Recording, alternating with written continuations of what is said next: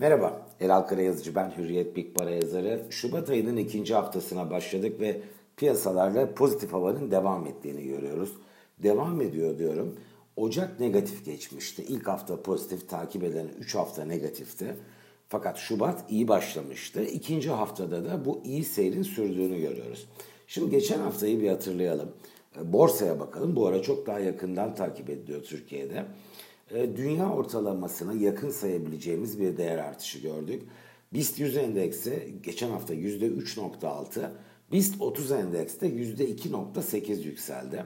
Sektör bazında baktığımızda çok büyük bir ayrışma yok. Geçen haftanın ilk yarısında bankalar iyiydi. Sanayiler daha kalender yükselişlere imza atmışlardı. Fakat haftanın ikinci yarısında bankalarla bir geri çekilme gördük. Sanayiler daha iyi performans gösterdi. Topladığımızda her iki endekste yüzde üç virgül altı'lık yükselişlere imza attılar. Şimdi M S C I dolar bazı endeksler üzerinden baktığımızda Türkiye iki bin yirmi bir yılının Arjantin'den sonra en iyi performansına sahip.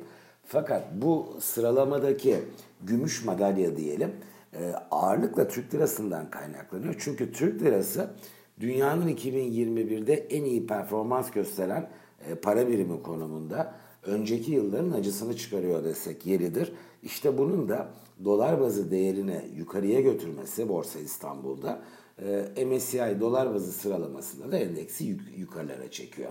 Şimdi bu faktörü elemine edelim ve biz lokal para birimleri cinsinden bakalım dersek aslında Borsa İstanbul'da iki bin yirmi bir yılında bir pozitif ayrışmadan değil hatta ölçülü bir negatif ayrışmadan bahsedebiliriz. Hangi anlamda?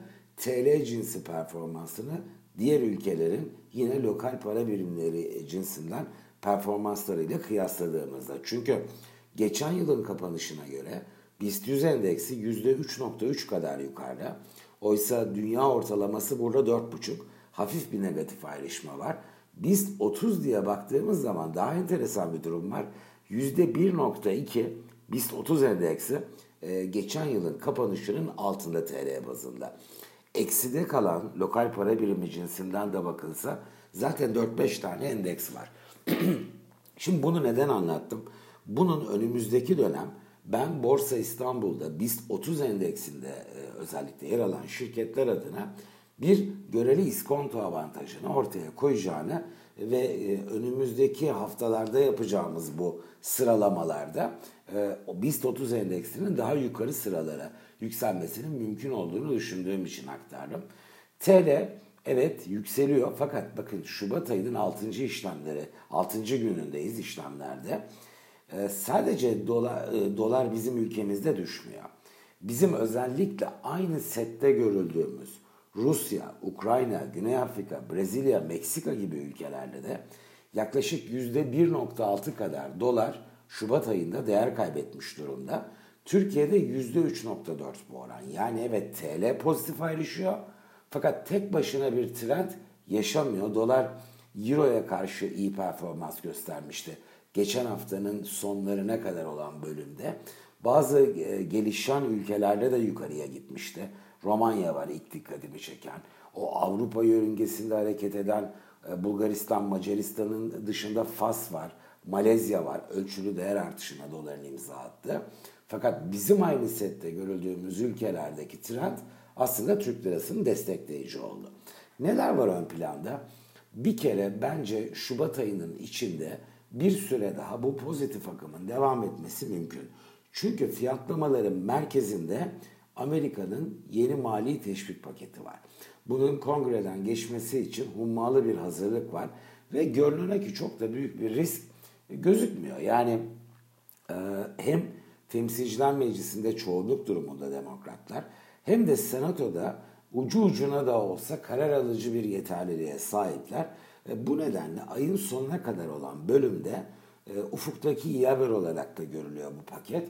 E, paketin geçmesi, yeni bir mali teşvik paketinin gelmesi muhtemel görünüyor. İşte o beklenti hem Amerikan tahvil faizlerini yukarıya götürüyor. Hem dünya genelinde bankacılık endekslerinin bu pozitif ayrışmasına neden oluyor. Hem de altının üzerinde bir baskı unsuru olarak dikkat, dikkat çekiyor. Virüs diyeceksiniz. Orada nedir durum? Hiç fena değil. Aşılama devam ediyor. İngiltere yüzde on yedileri buldu.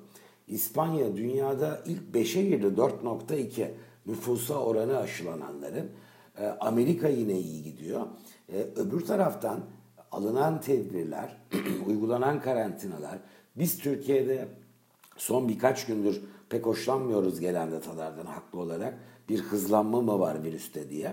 Dünyanın genelinde durum nedir dersek. Çünkü küresel trendde dünyada salgının hızı bizi çok daha yakından ilgilendiriyor. Aşağı yönlü ivme salgının hızında daha da belirginleşmeye başladı. Hem aşılama hızlanıyor hem salgının hız kesişi daha belirginleşiyor.